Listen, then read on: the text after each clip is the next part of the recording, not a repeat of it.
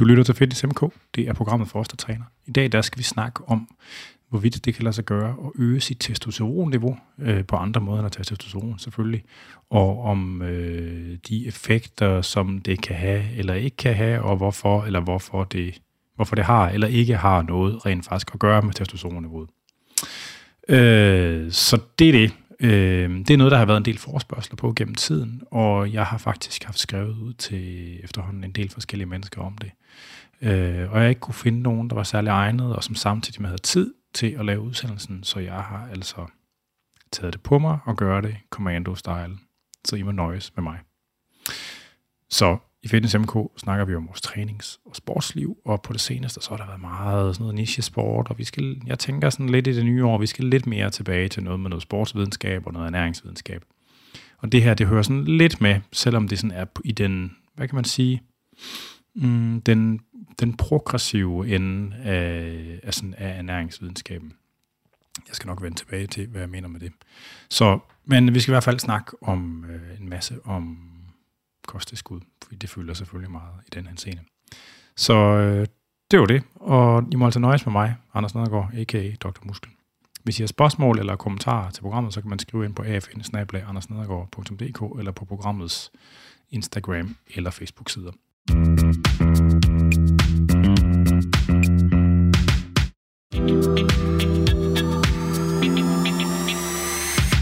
Vi skal til at i gang. Øh, igennem livet, der ændres testosteronniveauet sig. Og nu, altså, først en disclaimer. Øh, det her, det handler primært om mænd. Øh, sorry girls, vi må gerne følge med, men det handler om mænd. Øh, drengebørn har sådan en lille sådan en mikropubertet øh, i de første måneder af deres liv, og så falder testosteronniveauet igen, og så begynder det først at stige igen for alvor, når man rammer øh, puberteten, hvor man gennemgår det, man kalder for den sek- sekundære øh, kønsdifferentiering, altså hvor man som mand begynder at få skæg, øh, inden man får et adamsæble, ens øh, javertus, den vokser, øh, og man begynder selvfølgelig at blive større og tage muskler på, fordi det er noget af det, som testosteron også gør.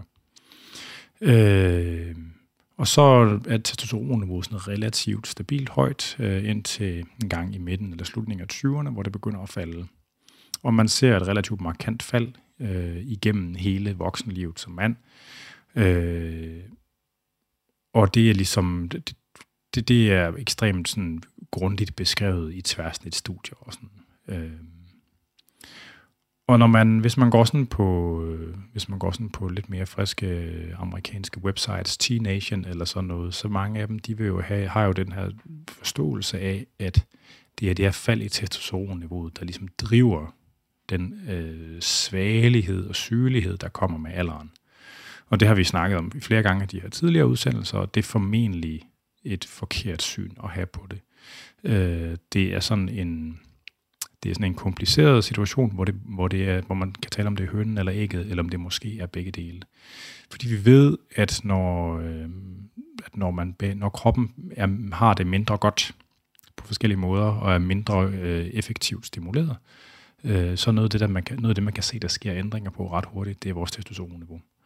Øh, det ser man simpelthen, at hvis man begynder at ryge, eller man begynder at tage for meget på, eller man bliver stresset, eller den slags ting, så, øh, eller man du ved, kommer i økonomiske problemer, så falder testosteronniveauet. Øh, og, og man må regne med, øh, det er selvfølgelig sådan lidt mere Øh, spekulativt, men, men øh, der er relativt god grund til at forvente, at en, at en væsentlig del af det fald, man ser i testosteron, fra man er 30-ish til øh, måske 50 eller sådan noget, at det i hvert fald lige så meget skyldes ændringer i adfærd, som det skyldes sådan en iboende, et iboende fysiologisk tab. Jeg håber, det giver mening, det der. Fordi noget af det, man ser, det er jo, at folks aktivitetsniveau, det falder. Øh, altså man er jo, de fleste er jo meget mere aktive i deres teenageår, starten af 20'erne, end de er i 30'erne og 40'erne for den sags skyld. Og en anden faktor, det er helt almindelig livsstress. Altså voksenlivet i hamsterhjulet, det er så fucking røvsygt, og det er på ingen som helst måde befordrende for at have et højt testosteronniveau. Øh, man ved også, at sådan nogle helt trivielle ting, som at være i parforhold, det sænker testosteronniveauet. Og det regner man med ikke, nu sidder der sikkert nogen, der tænker, ja, det er også bare fordi, at øh, du er dumme kællinger og sådan noget. sådan, og en, øh, en nag-hack, der hakker på en hele tiden, og sådan er det formentlig ikke. Det er formentlig en evolutionsbiologisk mekanisme, der sørger for, at man ikke øh, hele tiden har lyst til at løbe rundt og finde nogle nye ting og stikke sin tissemand i, når man er i et forhold, så man kan passe på sit barn i stedet for, eller sit afkom. Øh, for det. Og det er, sådan, det er rimelig... Øh, altså sådan, øh, det, det, det mener de fleste evolutionsbiologer, og det, det er derfor, det er sådan. Øh, så det var lige, det, det er jo sådan den, den første ting, at, at det her med testosteron og sundhed, eller tabet af sundhed, der sker med alder, at det er, øh, det er sådan en kompleks høn og ægget situation. Øh, det er også sådan, jeg ved ikke, om jeg skal lave sådan en slags disclaimer, altså det er jo, det er jo noget, der har været meget fremme, øh, det her med testosteronboosters i træningsmiljøet. Altså at forståelsen har været, at man kunne øge sit testosteronniveau, og ved at gøre det, så kunne man få forbedret træningsresultater. Øh, men i de senere år, så har man set øh, sådan et, et, et nært beslægtet type af kosttilskud, øh, som jeg, sådan, jeg kalder det sådan male reproductive health, som er rettet mod lidt ældre mænd, øh, 40'erne, 50'erne, hvor at det ligesom handler om at genskabe deres ungdoms øh, virilitet og libido og sådan nogle ting. Og det er langt hen ad vejen de samme ingredienser, man taler om. Så derfor står jeg her i udsendelsen, der kommer vi til at snakke, øh, kommer vi til at snakke om begge dele. Øh, det andet spørgsmål, altså det andet sådan, issue omkring det her med testosteron, øh, og, og, og det er jo så i forbindelse med træningsresultater, og der er det et gode spørgsmål jo, i hvilket omfang øh, almindelige udsving i testosteronniveau er med til at forklare træningsresultater. Og det er, det er nemlig et spørgsmål, der er meget svært at besvare. Hvis man går ud og spørger træningsmiljøet, øh, så vil der være enormt mange bros, der vil have en formodning om, at, øh, at en, en, hvis du tager øh, 100 utrænede mænd og delte dem op i den øh, halvdel, der havde, øh, du ved, de, den, der havde de laveste testosteronniveauer, og den halvdel, der havde de højeste, at så vil dem med de højeste testosteronniveauer øh, have bedre resultater, og måske endda større muskler til at starte med, end dem, der havde de lavere. Og, øh, og det, det passer formodentligt ikke. Øh, altså, øh, hvad kan man sige, udsving i testosteronniveau forklarer øh, noget af variationen, som mennesker om, eller mænd har i trænerbarhed og i baseline muskelmasse, men det er faktisk en ret lille del. Så i det konkrete eksempel, der vil det bestemt være mit gæt, øh, at der vil ikke være nogen signifikant forskel mellem de her to grupper, 50 mand. Så, så det betyder noget, men det betyder ikke så meget. Og det er også, det er også noget med, hvor henne på skalaen man er. Øh, nogle af I har måske hørt om øh, sådan et forsøg, der blev lavet. Det var faktisk det var True Kvorning, som er på Syddansk Universitet og har været hos øh, Team Danmark også i mange år. Men da han lavede sit øh, phd projekt der var jeg på, øh, der havde jeg et studieprojekt på det samme laboratorium, hvor de analyserede prøverne fra det. Og i hans øh, phd projekt der havde de øh, gjort det, at de havde lukket ned. De har fået nogle mænd ind, som de har randomiseret til to grupper, og så har de slået den ene gruppes testosteronproduktion helt ned farmakologisk. De har givet dem noget medicin, der gør, at de ikke kunne lave testosteron længere selv. Så de satte dem til at lave, øh, til, sat dem til at lave styrketræning. Og så så man måske ikke overraskende, at dem, der slet ikke havde noget testosteron, for de var vidderlige, altså de var sådan næsten altså, ude, altså helt ude, uden for bunden af skalaen, øh, de havde stort set ingen træningstilpasninger på muskelmasse, øh, mens at dem, der havde normalt øh, altså, testosteronbrug, de havde selvfølgelig også normale træningsresultater. Det kan også godt være, at der formentlig, altså hvad kan man sige, indflydelsen af testosteron på muskelmasse er formentlig større, når man går fra meget lavt til normalområdet, end når man går fra lavt normal til højt normalområde. Altså sådan, så forskellen mellem for lav til lav normal er, er formentlig mange folk større end forskellen mellem lav normal til høj normal. Så sker der igen noget, når man kommer ud af skalaen på den anden ende, hvor vi jo, hvor vi jo ved fra en række øh, testosteron suppleringsstudier, at det har, altså at, at, at øh, testosteron og syntetiske steroider med lignende strukturer kan have nogle meget, meget voldsomme effekter på muskelmasse. Øh, et af de, altså et af de mest kendte studier øh, var jo fra Shalanda Bassin, New England Journal of Medicine 96, hvor de randomiserede øh, en masse mænd til en af fire grupper, altså, altså hvor det var plus-minus træning og plus-minus øh, testosteron-supplering. Og træningen, det var selvfølgelig styrketræningen, og testosteron-supplering, det var 600 mg testosteron i ugen. Så der var altså en gruppe, der ikke trænede, ikke fik testosteron. Der var en gruppe, der ikke trænede, fik testosteron. Der var en gruppe, der trænede, ikke fik testosteron, og en gruppe, der trænede og fik testosteron. Man så selvfølgelig, at dem, der ikke fik nogen af delene, der skete ikke en skid. Øh, og man så, at dem, der trænede og ikke fik testosteron, de havde nogenlunde almindelige træningsresultater. De øgede deres muskelmasse med en 2-3 kilo over de her øh, men det var 10 uger forsøg, det varede helt øh, standard. Man så så, at øh, dem, der fik både træning og testosteron, at de øgede deres muskelmasse med faktisk øh, mi, altså med mere end det dobbelte end dem, der kun fik øh, styrketræning, op på sådan en 5-6 kilo. Øh, og, dem, det, og det rigtig interessante, det var jo, at dem, der kun fik testosteron og ikke trænede, de havde faktisk også en stigning i muskelmasse, der faktisk var større end den, man så i dem, der trænede. Så der er ikke nogen tvivl om, at ligesom når man bevæger sig ud i de, fysiolo- de suprafysiologiske områder, så er det ekstremt potent. Øh, men inden de der variationer, der findes inden for normalområdet, er formentlig ikke så betydningsfulde, som, de, som forståelsen er i fitnessmiljøet. Det var bare lige, så den, øh, så den er vejen. Som jeg sagde før, så, øh, så er det formentlig sådan, at, et, at en, en, en, en del, og måske en væsentlig del af det tab af testosteronniveau, vi ser øh, igennem voksenlivet fra slutningen af 20'erne frem til 50, at det handler om en, altså ændringen i vores sundhedsadfærd. Øh, så mindre fysisk aktivitet, en tilbøjelighed til, at man tager fedt på, øh, mindre, man kommer udenfor for mindre sol og frisk luft, øh, og mere stress, øh, og øh, sådan noget som parforhold. Altså det spiller alt sammen ind til at være med til at reducere øh, testosteronforbruget. Og det er selvfølgelig nogle ting, man kan skrue på, hvis man vil. Øh, så det var, det, det var sådan øh, introen, tror jeg, i virkeligheden. Når man så begynder at kigge på, øh, når man kigger på forskningen, og den, at den, så er der nogle forskellige typer af effekter eller outcomes, man ofte er interesseret i. I, i altså når man, når man taler om de her tiltag, som der kan øge øh, testosteronniveauet. Øhm, Nej, jeg kommer lige lidt foran mig selv. Når vi skal tale om træning, vi ved, at, øh, at styrketræning det øger testosteronniveauet, men det øger kun testosteronniveauet forbigående, øh, altså i nogle minutter til timer efter træning.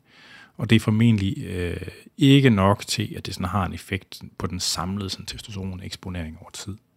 Vi ved, at det der med at holde sig slank, det er vigtigt. Og en af grundene til det, eller formentlig den vigtigste grund til at holde sig slank i forhold til testosteronniveau, det er, at der findes jo det her enzym, der hedder aromatase, som laver testosteron om til østrogen, eller østradiol er det i virkeligheden.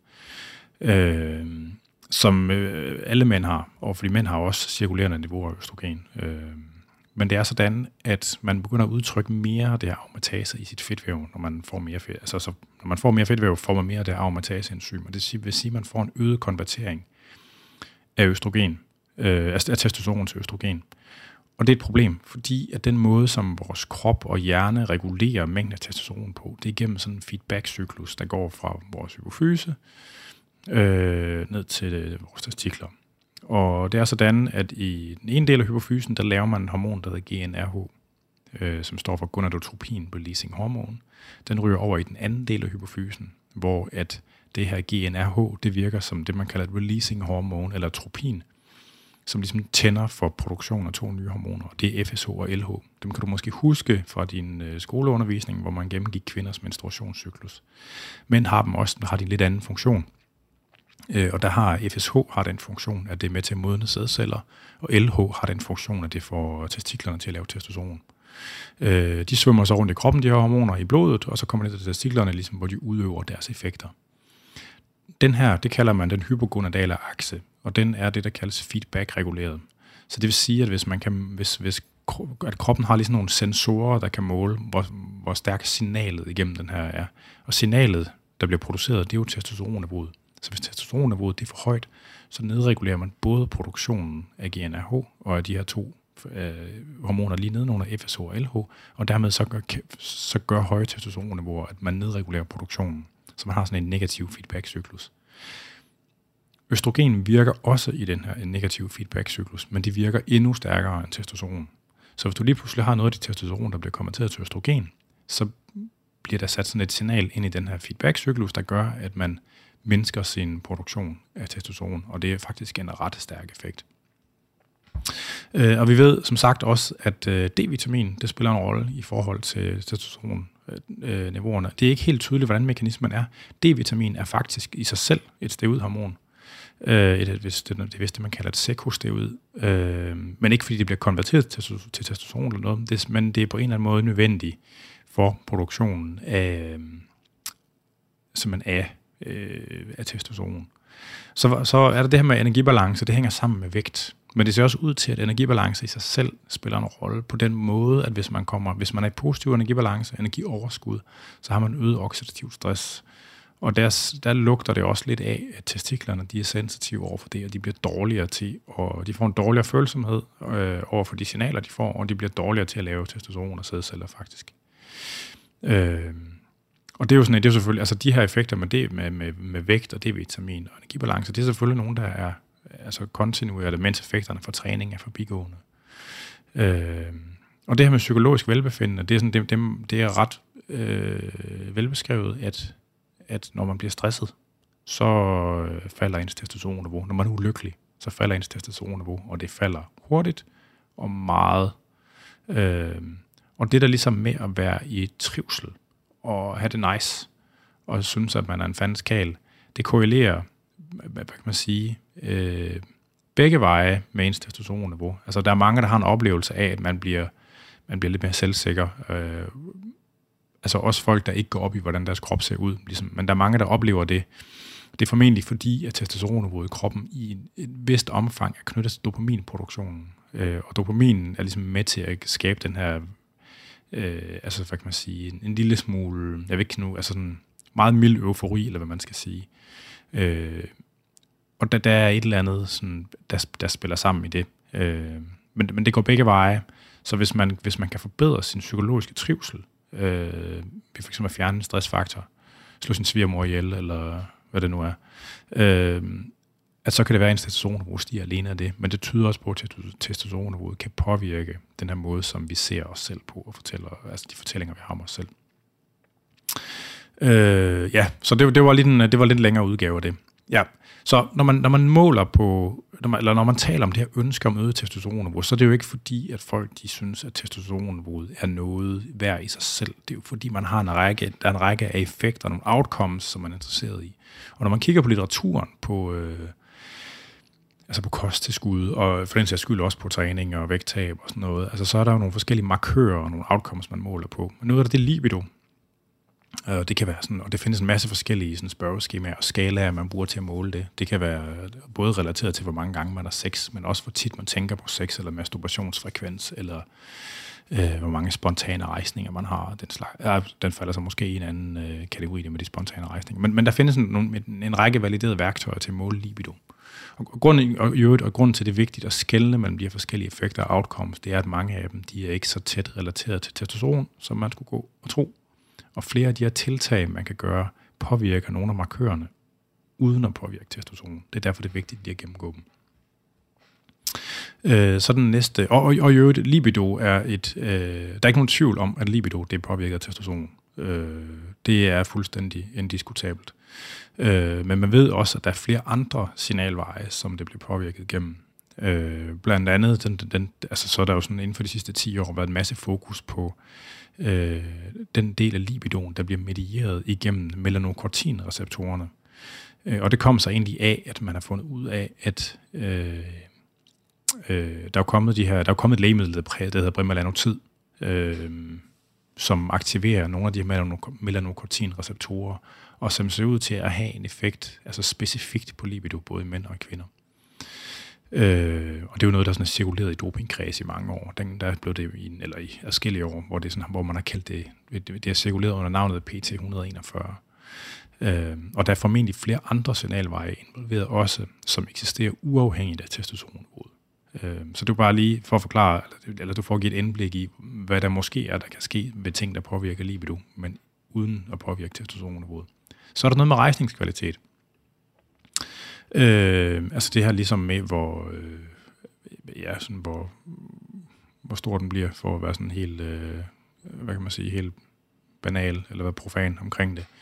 Øh, og det er knyttet enormt meget til øh, ens sundhed i kredsløbet. Øh, hvis man som sådan voksen, voksen voksen begynder at tabe rejsningskvalitet, så er det med altså så, den, så er den primære sønder med al overskyggende sandsynlighed, at man har øh, et dårligt kredsløb. At man begynder at have... Altså, at det, den, altså, det, det lugter af, at man er en risikogruppen for hjertekarsygdom, simpelthen. Øh, og det er også, man ser jo også, at det her med at have en dårlig rejsningskvalitet, at det simpelthen er en af de hyppigste bivirkninger til folk, der har diabetes og forhøjet kolesterol og alle de der sådan, øh, og forhøjet blodtryk, alle de der såkaldte syndrome X øh, sygdomme. Så øh, det er jo, altså man sige, de, den type af, stoffer, der findes farmakologisk, der påvirker rejsningskvalitet nu, altså de virker jo ved at hæmme et enzym, der hedder PD, altså fosfodiesterase 7, som jo ikke rigtig har noget at gøre med testosteron, faktisk. Øh, eller jo, det har en lille smule at gøre med det, men det er en meget lang historie. Den skal jeg ikke øh, trætte jer med. Øh, så, så det handler men, men selvfølgelig så kommer der også et signal fra hjernen, der tænker, nu har jeg lyst til at bruge min pækkemand til noget, øh, og så sker der noget nede i øh, underbukserne. Og, øh, og der, der er, øh, altså, det, det, er også, det kan godt være en lille smule svært at skille effekter på libido og rejsningens kvalitet øh, fra hinanden, fordi at, jeg tror, de fleste af dem, der har prøvet at tage en Viagra eller tage en Cialis, der opdager man også, ligesom, hvis man kan mærke, at der hele tiden rumsterer noget dernede øh, i underbukserne, så får man også en opmærksomhed på det, og så kan det godt med til at drive libido på en eller anden måde. Øh, så er der den komponent, der hedder kvalitet. Øh, at det er faktisk nødvendigt for øh, testiklerne, at der er tilstrækkelige øh, niveauer af testosteron i testiklerne, for at de kan lave øh, levedygtige sædceller. Øh, så for lavt testosteron er jo også en prædiktor for øh, dårlige heltusser simpelthen. Og så er der selvfølgelig den her med muskelmasse og øh, præstationsevne. Det er ligesom den fjerde af de her ting, som man kan være interesseret i. Øh, og udover det, så er der selvfølgelig selve det der mål på selve testosteronniveauet. Men, men det er jo igen, dem, der ligesom går og tænker på testosteronbooster som noget, der kunne være interessant, det er jo formentlig ikke, fordi at de er interesseret i deres testosteronniveau. Det er jo bare et fucking stykke tal, der står på internettet eller på et stykke papir. Det er jo formentlig nogle, nogle, sige, nogle afledte effekter, der er af det. Øh, med det til en side, så, øh, så skal vi til at snakke lidt om, vi, kan, vi, kan, vi, kan, vi har jo snakket om almindelige sundhedsting allerede, så nu skal vi til at snakke om, specielt om kosttilskud. Øh, så det øh, skal vi i gang med. Og allerførst, så vil jeg gerne sige noget om, komme med sådan nogle, altså i mine talking points, der står der almindelige forbehold omkring kosttilskudsforskning. Øh, fordi at den forskning, der findes i kosttilskud, den er ikke særlig, hverken særlig bred eller særlig dyb. Og der er rigtig tit øh, studier af dårlig kvalitet, og hvor man må tænke, afs, det lugter af, at der er nogle, eller der er i hvert fald et potentiale for nogle økonomiske interesser på spil. Øh, og det er ikke fordi, at altså, i virkeligheden sådan, som videnskabsperson selv, så hader jeg, når, øh, øh, når, når folk siger, at øh, bare fordi der er økonomiske interesser, så kan man, altså, du ved, så kan man ikke stole på forskningen. Øh, fordi det synes jeg grundlæggende ikke passer. Men man kan, jeg vil sådan, i, i, et, i det næste underdrag, der vil jeg så sige, at jeg har fulgt de her forskning i den her type af stoffer i lang tid. Og et, et, et fænomen, man desværre ser rigtig hyppigt, det er, at der kommer nogle... Der bliver først publiceret et eller to studier, hvor det hele det ser rigtig fint ud, og man ser ud til at finde nogle meget markante effekter. Og når så det ligesom er blevet udbredt nok til, at der er andre, nogen, der begynder at lave forsøgene også, så kan de ikke reproducere det. Det er desværre et mønster, som man har set øh, relativt mange gange, og flere gange med nogle af de her testosteronbooster ingredienser. Og det er øh, pisse ærgerligt. Og det er ofte sådan, at øh, og udover det fundamentale problem, øh, altså, og, og det, så, så er der det issue, at øh, det, man, man kan sige, man har mange forskellige modeller, man tester de her øh, ingredienser og øh, indholdsstoffer i. Øh, så man kan gøre det i cellekultur, man kan gøre det i dyr, man kan gøre det i mennesker. Og der er bare et mønster, der viser sig, hvor at det er lettere at få ting til at virke i cellekultur og i dyr, end det er i mennesker. Og det er fucking whack, og jeg ved ikke, hvor, jo, jeg ved godt lidt hvorfor, men øh, noget af det handler jo om, at, øh, at cellekultur og dyr, de er jo, hvad hedder det, altså meget genetisk ens, fordi det man sørger for, at de er, og det er mennesker selvfølgelig ikke, og derfor så får man en meget større varians, en meget større spredning i sine data. Og det gør ligesom, at man skal i virkeligheden skulle nok have mange, mange... Enten så er man nødt til at sige, at øh, designe sit forsøg, så der skal være en meget, meget stor effekt, for at man kan sige, at det er signifikant, øh, eller også så får man simpelthen falsk negativ på grund af det her. Ikke? Og det, det er øh, det, det, det vilkår, der er. Når man kigger sådan på, på menneskeforsøg, så for mange af de her indholdsstoffer og ingredienser, så findes der to, tre, fire, fem forsøg. Og det er Øh, og ofte så passer de sådan lidt i alle retninger, og det er bare ikke rigtigt nok til for alvor at sige noget om, øh, hvad, altså om det fungerer eller ej. Så nu prøver jeg på at, øh, øh, ligesom give mit eget sådan lidt forsigtige bud på, øh, på det. Øh, så, mm, ja, I må gerne stille spørgsmål, skrive ind bagefter, hvis der er nogle issues. Øh, jeg kan anbefale selv at følge op på, på det. Øh, sådan en kilde som examen.com øh, har sådan en, en, det er sådan et slags online øh, leksikon over, øh, over litteraturen på forskellige indholdsstoffer og deres effekter, øh, hvor de forsøger at holde det opdateret i real time. Øh, og det er selvfølgelig en monumental, fuldstændig sindssyg opgave at holde, lave have sådan et øh, repository, der er holdt, opdater, holdt opdateret over alle typer af effekter i real time. Så det kokser en gang imellem. Øh, det kan simpelthen ikke lade sig gøre, medmindre man havde hundredvis af folk til at sidde hele tiden og holde øje med litteraturen, og det har de ikke. Øh, men, men det er for så vidt øh, et, over, et, et, at få det, et overblik angår, så er det et af de bedste steder, man, øh, man kan starte. Så øh, hvis man gerne selv vil begynde at kigge på det her. Så altså med det, med det, med det her forbehold, at forskning i kosttilskud er generelt set ikke så god, og ikke så dyb, og ikke så bred, som øh, man ser for medicinsk forskning. Så først vil jeg gerne snakke om de vitaminer, som øh, vi ser, der påvirker øh, testosteronproduktionen. Og i virkeligheden så er det så nok sådan, at næsten alle vitaminerne kan, hvis man er i, hvis man er i mangel af dem, kan påvirke testosteronniveauet negativt. Øh, og for den sags skyld også kvalitet, måske også libido og kvalitet. Øh, fordi at øh, vitaminerne er fundamentale for den måde, vi fungerer på, og hvis man ligesom fjerner et af tandhjulene i maskineriet, så begynder maskineriet at virke dårligere. Og som jeg ligesom hentede til før, ikke, at når maskineriet ligesom kører diffus dårligere, så går det ud over testosteronniveauet. Men der er nogen, som der har en lidt mere specifik interaktion, og den vigtigste, det er selvfølgelig D-vitamin, som vi allerede har snakket om.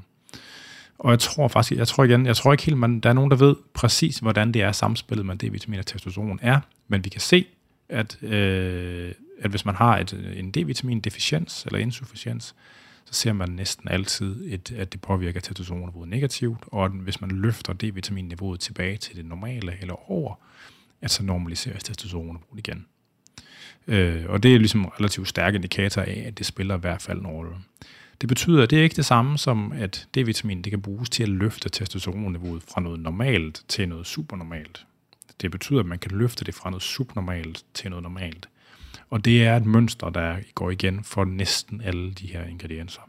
Øh, at det er sådan, det er. Man kan løfte noget fra noget, der er i udu, op til noget, der er i du, men ikke rigtig højere. Øh, og grunden til, at det er særlig relevant, det er jo fordi, at der er så mange, der mangler D-vitamin, øh, specielt her i Nordeuropa, og specielt i Danmark. Øh, der er det jo øh, et eller andet 60 procent af danskerne, der har moderat D-vitaminmangel, og 20-30-20-ish, der har svær D-vitaminmangel. Og der må man sige, der er det en ting, der formentlig gør en forskel. Øh, så hvis man tog 1000 mennesker ind og gav dem D-vitaminer, så vil det formentlig have gennemsnitligt set en, en, en øh, gunstig effekt på testosteronniveauet. Derudover så er der også øh, B, B, vitamin B6, øh, og det er sådan lidt, det er en knap så stærk effekt. Vitamin B6 det er med til at sænke det hormon, vi har, der hedder prolaktin. Øh, og prolaktin har en negativ effekt på testosteron. Øh, og det er, altså B-vitamin, B6-vitamin er jo vandopløseligt vitamin, så det er også en lidt mere forbigående effekt, det har. Øh, og det er B6-vitaminmangel også relativt øh, sjældent i Danmark i hvert fald. Så det er ikke sådan en kæmpe stor ting. Men det, det, den har sådan en, igen, for så vidt angår vitaminer, der skal have lidt mere direkte effekter på testosteron, så er det en af de, et, et, et eksempel på de lidt mere direkte effekter. Hvis man går og kigger på mineraler i stedet for, så er der, nogle, øh, så er der tre, der ligesom står ud, øh, som dem, der er knyttet til øh, testosteronniveau, og det er zink, og det er krom, og det er bor. Zink og krom, de er begge to essentielle, det vil sige, at vi skal have tilført dem øh, i nogle bestemte mængder for ikke at blive syge. Altså hvis man slet ikke får en af dem, så ender man med at dø af mangel af det, fordi det kan man ikke klare sig uden. Zink, øh, det fungerer som sådan et katalytisk center i enormt mange enzymer, og herunder øh, nogle af de enzymer, der bruges i produktionen af kønshormoner øh, og, og kolesterol, altså alle de her kolesterol-lignende hormoner, sterolhormoner. Øh, og vi ved, at hvis folk har zinkmangel, og det er ikke så sjældent igen, øh, at så falder testosteronniveauet, og man kan se, at hvis folk, der er i sænkmangel med lavt testosteronniveau, får løftet deres sænkniveau op til det normale, så, følges, så kommer testosteronniveauet også med. Hvilket der ligesom fortæller en ret stærk historie om den kausative agent. Det er den, der er med til ligesom at forklare, hvorfor det var lavt til at starte med. Men igen, så er vi et sted, hvor at man formentlig ikke kan løfte testosteronniveauet til noget supernormalt. Det er kun fra det subnormalt til det normale, og ikke videre bor, det er et ikke-essentielt mineral, så det vil sige, at man dør ikke, hvis ikke man får bor. Så vidt vides. Øh, men det tyder faktisk på, at det spiller en rolle i produktionen af, af kønshormoner også. Og præcis hvad mekanismen er der, har jeg prøvet at kigge lidt på. Det er, det, det er ikke sådan lige til at finde ud af. Øh, ja, vi skal over og snakke om det, man kalder for droger. Øh, hold det kommer af hollandsk drugs, øh, drugs. Øh, men det er jo altså urter og urteekstrakter. Øh, de, nej, nej, der er faktisk et enkelt, der ikke er et urteekstrakt. Statens også. Det er en dårlig liste, jeg har lavet her, kan jeg se. Øh, fordi det første, det er D-aspartat. Øh, så aspartat, øh, eller asp, altså, altså, ja, øh, diaspartic acid, er jo en aminosyre, og det er jo sådan, at alle de aminosyre, der findes i proteiner, som vi spiser, øh, altså de, som, og som vores krop selv bruger til at danne øh, proteiner af, det kalder man de proteinogene aminosyre. Og de er det, der kaldes venstredrejet. Så du har måske lagt mærke til, at hvis, du, hvis man køber enkelt aminosyre, så hedder det L-tyrosin, eller L-glutamin, eller sådan noget. Og det der L, det står for levo, altså venstre. Øh, og det kommer sig af, at øh, aminosyre, undtagen glycin, de har det, der hedder et chiralt center. Øh, og et kiralt center betyder, at de... Øh, øh, oh, det er sådan lidt svært at forklare. Jeg prøver alligevel. Så hvis der er et kulstof, der har mere end fire forskellige... Hvis den, hvis den har bindinger til fire forskellige ting, øh, så kan man... Øh, nej, vi starter en anden måde. Hvis du har et kulstofatom, der er bindinger til tre eller færre øh, forskellige ting, så kan man altid vride og dreje det, så det ligesom kan, så man, så det, så man ligesom kan super, altså man kan superimposere det på sig selv sådan så strukturen bliver ens igen. Men hvis der er fire forskellige ting, øh, så vil man aldrig kunne, øh, altså så er der mulighed for, at der kan findes varianter, der ikke kan vrides og drejes, så det kommer til at ligne sig selv igen. Så strider der simpelthen et H eller en amingruppe eller en syregruppe øh, et andet sted hen. Øh, og derfor det giver ophav til det, man kalder venstre og højre drejede versioner, altså L- og D-varianter. Og L-varianterne, det er jo dem, der ligesom dominerer hele vores proteinstofskifte. Øh, øh, altså simpelthen, ja, øh, det, det vi bygger proteiner af. Vi kan ikke bruge D-aminosyre til at bygge proteiner af. Men den her D-aspartak, øh, D-aspartic acid, den findes stadigvæk. Vi bruger den bare til noget andet. Og den spiller en rolle i vores øh, dannelse af testosteron og i dannelsen af sædceller. Øh, og man ved, at en mangel på den her D-aspartic acid, at det øh, påvirker testosteronniveauet negativt, og det påvirker sædkvaliteten negativt. Og der var et øh, forsøg tilbage i ja, det er måske været i 2010 eller sådan noget, der kom ud, hvor man, øh, hvor man så nogle meget dramatiske effekter på testosteronniveau, og jeg tror endda, man målte på muskelmasse også med det her diaspartic acid. Øh, og hvor det var all the rage, og lige pludselig, du ved, på de der diskussionsforer dengang, bodybuilding.dk og sådan noget, der skulle have folk fandme travlt, nu skulle de have noget diaspartic acid. Men sidenhen så er der så lavet forsøg, hvor man har øh, givet det til raske unge mænd, der var normalvægtige eller styrketræning, og der har det altså ikke nogen effekt på testosteronniveau eller på musklerne. Og igen, så er det formentlig over i den her kasse af, øh, at man kan løfte noget fra det subnormale til det normale niveau, men det er meget svært at øge det højere, eller få det højere op. Øh, og de doser i øvrigt, som man skal bruge, hvad hedder det, diaspartic acid, de får det måske gør en forskel, det er de her 2-3.000 mg om dagen. Øh, så det tæller ikke som en droge, det er en syntetisk aminosyre. Øh, den findes jo i meget mad, også den findes i kød og æg og sådan noget. Og, det, og jeg mener faktisk også, det er en af dem, som øh, man giver skylden for, at Østers skulle have den her effekt på libido og sådan noget. Øh, men vi skal over og tale om de her droger, de her urter, der måske, måske ikke gør en forskel. Øh, og en af dem, der nok er mest lovende, det er det, der kalder, på dansk hedder bukkehorn, og på engelsk hedder det fenugreek. Øh, det latinske navn det er Trigonella fönum grecum, øh, og det er en ingrediens i kaj. Øh, det er en urt, som findes i den indiske folkemedicinske tradition af Ayurveda. Øh, og det ser faktisk ud til, at øh, det godt kan... Altså igen, med forbehold for svagheden af litteraturen, så ser det faktisk ud til, at det godt kan have en effekt på testosteronniveauet. Måske også at løfte det fra, øh, fra hvad kan man sige, fra det normale og lidt op i det høje normale i hvert fald. Øh, det er også sådan med de her urter, at øh, og planteekstrakter, at man kan sige, nogle gange, man man kan godt købe bukkehornsfrø og spise dem for sig selv.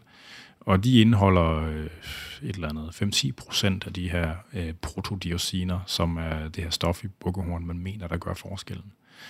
Øh, men, men, øh, men så er der nogen, der laver øh, ekstrakter, hvor at koncentrationen af de her aktive stoffer er højere, eller måske endda at lave sådan en helt ren øh, en helt ren oprensning af de her bestemte produkter. Så der var, når man kigger på deklarationer for kosttilskud, øh, så vil man ofte se, at så står der måske fenugreek, og så står der with a standardized content of øh, active ingredients or protodiosins, eller hvad det nu er på 20 eller 40 eller 50 procent, eller hvad det nu er. Øhm, og det er ligesom sådan, det er en måde, man, man, man prøver på at fortælle noget om, hvor meget af de aktive ingredienser der er. Problemet er bare, at ofte så er den her viden om, hvad de aktive ingredienser er, ofte ikke helt så klart, som man måske nok gerne vil have det til at se ud. Det er sådan, at for øh, at for bukkehorn, der findes der flere af de her, det der kaldes branded ingredienser, altså firmaer, der har lavet en oprensning, et ekstrakt, som er, hvor metoden til at lave ekstraktet på er standardiseret, og hvor de ligesom står på mål for, at det her ekstrakt, det indeholder altid det her øh, mindst så mange procent af det, altså de aktive stoffer for eksempel. Og de to mest kendte, eller det mest kendte øh, ekstrakt, der findes af bukkehorn, det er det, der hedder testofen. Der findes også noget, der hedder furosap, Øh, testofen, det er, der siger de, det er 50% øh, fenocider eller protodiosiner. Så det er formentlig sådan det mest potente, der findes derude på markedet. Det er også det her testofen, der er i det her øh, kosttilskud, øh, som kan fås i Danmark, der hedder Maxolin. Øhm, men, det er jo, men man kan sige, når man laver et ekstrakt, og man sørger for, at der er mere og noget, så smider man jo andet væk undervejs. Og al den stund, at man, øh, at man ikke altid ved præcis, hvad de, hvad de aktive stoffer er, så er det bare fordi, at et ekstrakt virker, så er det ikke det samme som, at hele planten eller virker, eller vice versa. Og det gør det sådan lidt, det gør det en lille smule svært at regne med. Derudover, så må man også sige, at de videnskabelige forsøg, hvor man tester de her brandede ekstrakter, ikke? altså et ekstrakt, hvor at, som er varemærke beskyttet hos bestemt firma, at der er nok en større risiko for, at det her med økonomiske interesser sniger sig ind. Og det er også i den kategori, at vi ser det her fænomen, hvor at, øh, at firmaer, der forsøger at reproducere fundene, som der oprindeligt blev lavet, at de ofte ikke kan finde dem igen. Øh, så jeg har altid, når man læser de her, når jeg læser de videnskabelige forsøg med sådan nogle brandede øh, ekstrakter, så har jeg altid sådan et ekstra løftet øh, øjenbryn. Øh, men når det så er sagt, så er øh, på tværs af alle de her forskellige urter og druer, der, øh, der kan have en effekt på testosteronniveau og på libido og den slags. Øh, og måske endda også på øh, muskelmasse faktisk, så er bukkehorn og øh, fenugreek øh, nok noget af det, der er mest lovende. Og det er også noget af det, der tyder en lille smule på, at man måske kan løfte, ikke kun kan løfte fra det subnormale til det normale, men en lille smule, men en lille smule højere. Det næste på listen, det der hedder Tribulus terrestris. Øh, den, øh, det er, øh, kan man sige, det indeholder nogle stoffer, der minder om dem, der er i bukkehorn faktisk. Det er også de her protodiosiner. Det er en slags saponin. Øh, og der ser man sjovt nok, at der er sådan en relativt god evidens for, at der er effekter på libido af tribulus, men man ser faktisk i mennesker ikke øh, effekter på testosteron. Øh, og det er ja, og det er jo så det, måske virker det simpelthen øh, ja, igennem nogle andre veje, så at sige. Der har været flere, øh, der har været flere advarsler fra Fødevarestyrelsen mod tribulus terrestris indholdende produkter. Det er sådan i Danmark, at der er forskel på og øh, reglerne for, hvad man må indføre til landet til sit eget forbrug, og hvad man må sælge. Øh, så sidst jeg tjekkede, der måtte man ikke sælge Tribulus terrestriske produkter i Danmark til forbrugere, men man må gerne købe dem i udlandet til eget forbrug.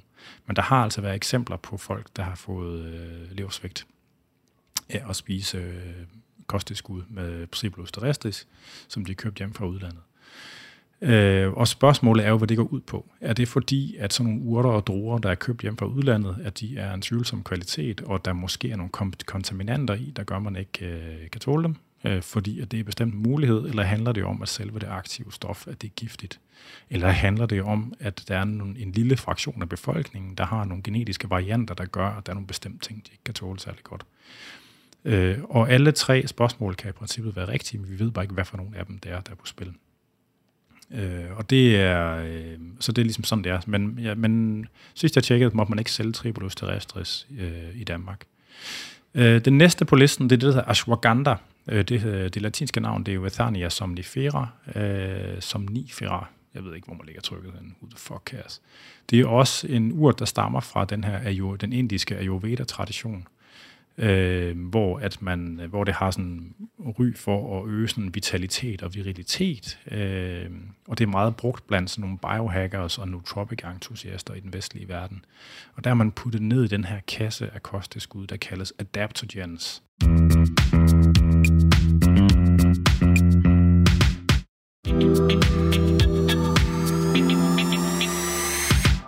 På dansk adaptogener, altså øh, stoffer, som forbedrer menneskers evne til at tåle stress. Øh, ja.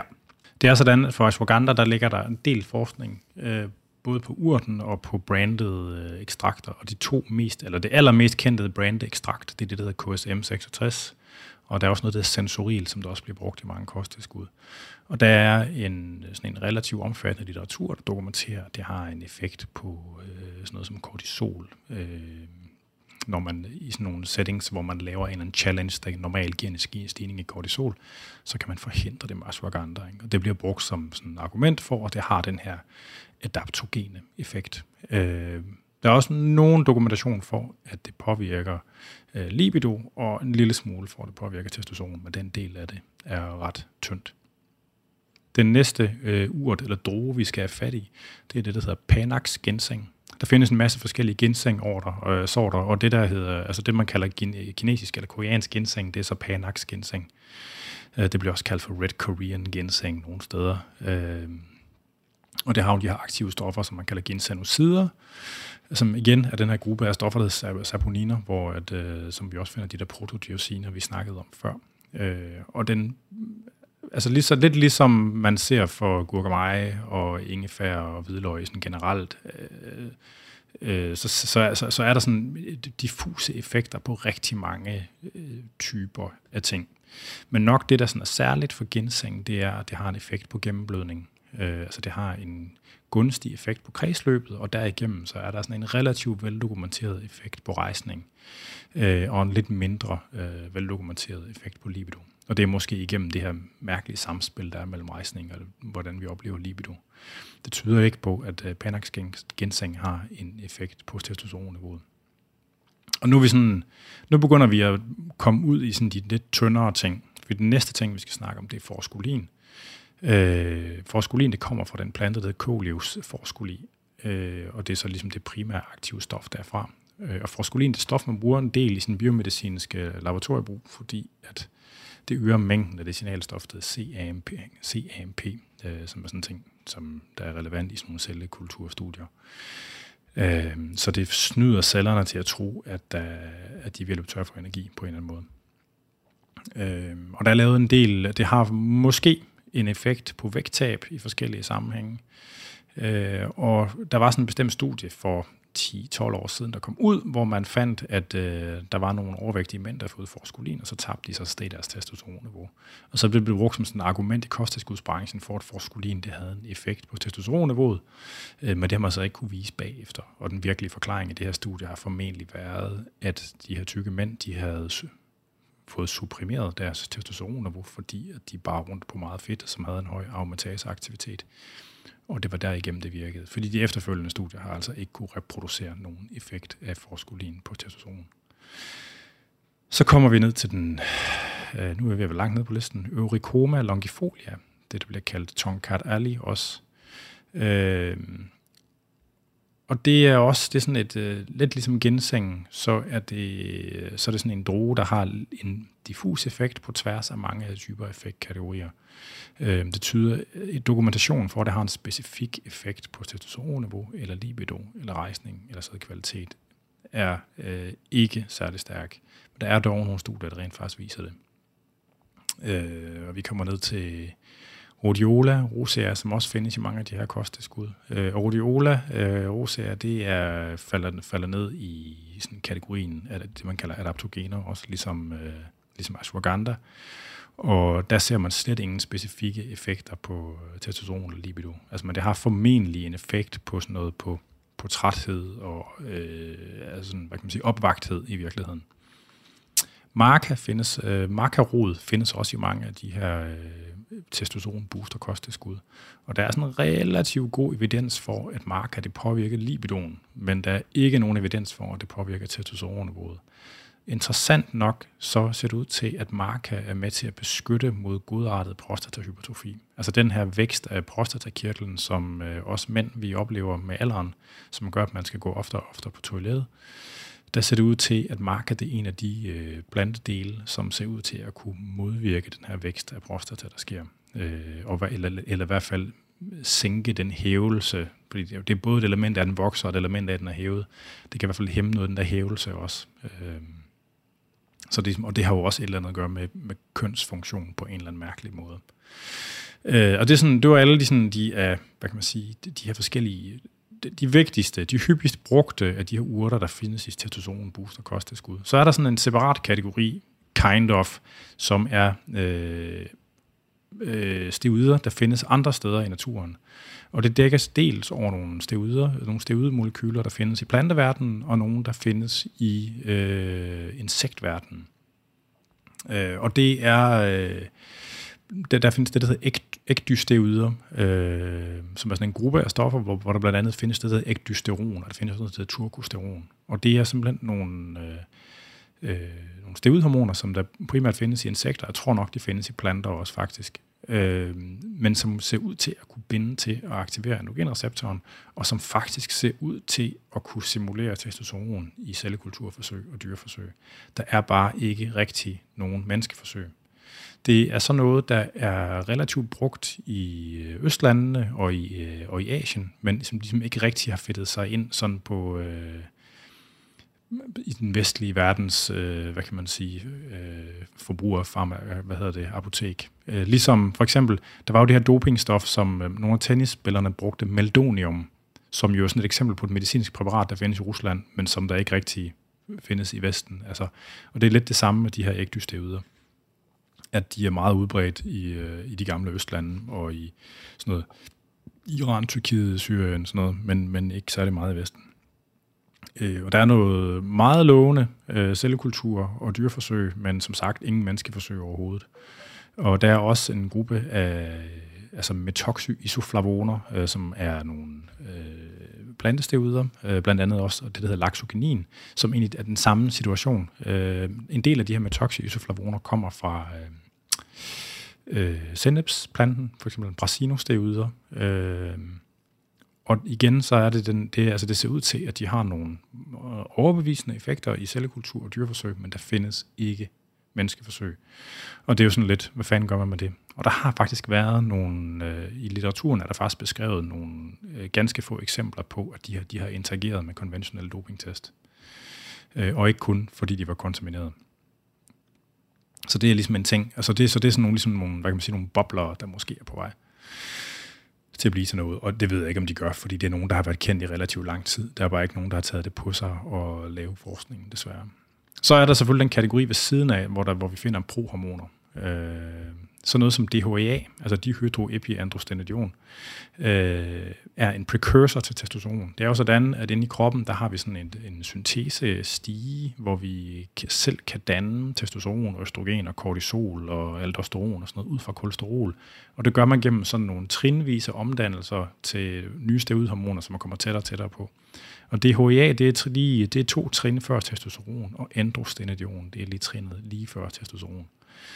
Øh, og der, altså tanken med at supplere det her, det har jo været, at når man supplerer dem, altså, altså det, alle det, produktioner, af de her hormoner, de ligger sådan koblet ligevægte med hinanden, så hvis man putter noget ind på den ene side af ligevægten, så bliver det også mere det der på den anden side. Og det passer også i nogen grad. Altså hvis man tager androstenedion, så stiger ens testosteronniveau, men det gør ens østrogenniveau altså også. Og det samme for DHEA for den sags skyld. Øhm, det ser også ud til, at DHEA godt kan have nogle, sådan nogle diffuse sundhedseffekter ud over det her. Problemet er bare, at de er på dopinglisten. Øh, og de kan, hvis man supplerer i høje doser, faktisk give nogle af de samme bivirkninger, som man ser ved brug af anabol steroider. Så det er selvfølgelig, øh, det er selvfølgelig noget, noget bøvl. Altså, øh, men de er på dopinglisten, og man skal bare huske på, at hvis man køber sådan noget hjem til eget forbrug, så er det jo også lige så ulovligt at handle sådan noget, som det er at handle narkotika. Så det er værd lige at have med i, øh, sådan i øh, skrive sig bag ørerne, hvis man har tænkt sig at gå den vej. Så nu har jeg, jeg har forsøgt at gennemgå sådan de vigtigste og mest kendte, mest kendte ingredienser, som man vil finde, når man havner i den her kategori.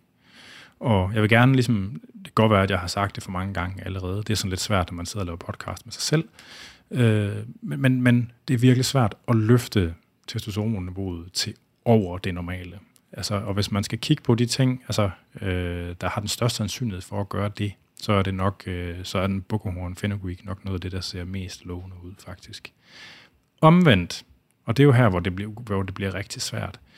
Mange af de her studier, hvor det sådan, eller mange af de her indholdsstoffer, hvor, hvor, hvor nogle studier siger, at det kan noget, og andre studier vi siger, at det kan ingenting, og det er sådan lidt, uh, det hele er sådan lidt fluffy. Det kan dække over mange forskellige ting, øh, hvad det er, det går ud på.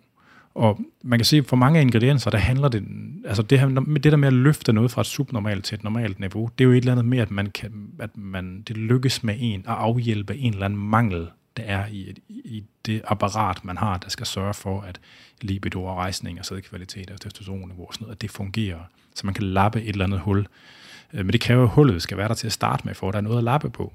Men spørgsmålet er, hvor stor en fraktion af almindelige voksne mænd går rundt og har sådan et hul, der skal lappes. Er det 5%? Er det 10%? Er det 50%? Eller er det endda 80%? Og det er sådan et spørgsmål, det er utroligt svært at besvare. Øh, så altså udover at selve den her fascination af testosteron, ligesom som om, at det sådan er en utrolig vigtig ting, den er en lille smule fjollet og formentlig ikke begrundet øh, i, det sådan, i, i, i virkeligheden, så, så kan jeg godt forstå, at det er noget, man gerne vil prøve at rode med. Øh, man skal bare vide, at i stedet for at betragte ingredienserne som sådan en sure thing, så er det, så er det mere sådan et statistik, det er sådan et numbers game, sådan et statistik, om man har, har man tilfældigvis et af de her huller i ens apparat, ens øh, endokrinologiske apparat på en eller anden måde, der gør, at et af de indholdsstoffer, det vil virke for en. Øh, og så, så når man tester det af, hvis man gerne vil teste det af og gå den her vej og prøve det her, øh, så skal man selvfølgelig også øh, gøre det systematisk. Altså man skal prøve på at gøre det, uden man ændrer på andre vaner samtidig med. Øh, fordi at, så kan man ikke vide, hvad det er, der gør en forskel. Og specielt mange af de her kosteskud med druer i, de kan meget hurtigt blive meget dyre, hvis man ligesom skal tage det hele på en gang. Øh, når man kigger sådan på de kommercielt tilgængelige produkter, øh, med de her forskellige ingredienser i, så ser man et fænomen, hvor at rigtig mange af dem de er underdoseret øh, på de enkelte ingredienser. Og det er jo det her fænomen, der kaldes fairy dust labeling. At øh, der er mange af dem, der laver kosteskud, de ved godt, at mange af jer derude har hørt, at det er spartat, at det måske kan gøre noget for testosteronniveauet. De ved også, at de måske har hørt om fenugreek, og de ved også, at I måske har hørt om tribulus så putter man sgu da bare lidt D-aspartat og lidt øh, fenugreek og lidt tribulus i, fordi så ser det rigtigt ud. Fuldstændig upåagtet af, at man skal have 2-3 gram D-aspartat og øh, et halvt gram bukkerhorn og øh, 5-6 gram tribulus for, at det fungerer. Men det kan man selvfølgelig ikke få i kapsler, så man underdoserer øh, velvidende, at det formentlig er en, en, en mængde, der er så lav, at den er inaktiv, øh, men man har skrevet navnet på, fordi man ved, at der er mange folk, der ved, at navnet er forbundet med en effekt på testosteron. Men, de er mange, men mange af de folk, der ved, at det er spartat og, og fenugreek har noget at gøre med testosteron, ved ikke, hvor meget der skal til. Så det er sådan lidt en fusket måde at gøre det på. Og det er desværre et mønster, man ser på rigtig mange af de her blandingskosteskud. Øh, så det er sådan, det er. Øh, jeg, tror, jeg tror, det var det. Øh, jeg synes, det er, det er et spændende område, det her. Og jeg har også nørklet en lille smule med det selv. Og desværre så er jeg nok en af dem, der ikke responderer særlig godt på kosttilskud. Jeg ved ikke, om det er, fordi jeg er så djævelsk, jysk og sund og rask, men, men generelt set som en succesrate med at bruge sådan en kosttilskud og kunne mærke et eller andet virkelig lav, selvom jeg sådan er nogenlunde altså konsistent i at forsøge ikke at gøre mange ting på én gang, og, øh, og notere mine, altså mine resultater sådan systematisk.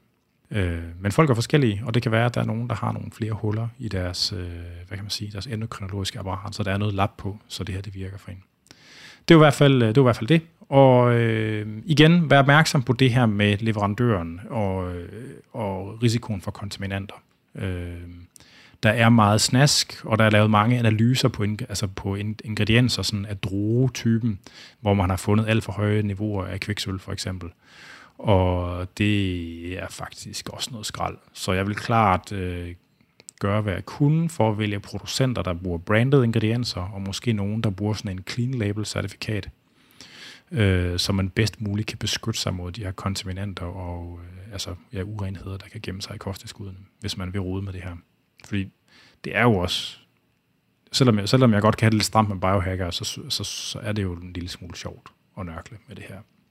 Jeg vil lade det være de sidste ord, og så vil jeg ønske jer derude øh, en dejlig jul og fjerde søndag i advent og alt det der. Og så vil jeg sætte mig ned og drikke resten af mit glas gløk og, øh, og holde fri. Kan I have det godt? Du har lyttet til Fitness MK. Jeg hedder Anders Nedergaard, og du kan lytte til den her og de andre episoder af Fitness MK via stream og podcast. Du kan streame det fra andersnedergaard.dk eller fra Spreaker, og du kan podcasten fra alle de vanlige podcasttjenester. Programmet er produceret af Jonas Pedersen. I skal velkommen til at skrive ind på afn eller på vores Instagram-side eller Facebook-side til programmet, som begge to hedder Fitness MK. God jul!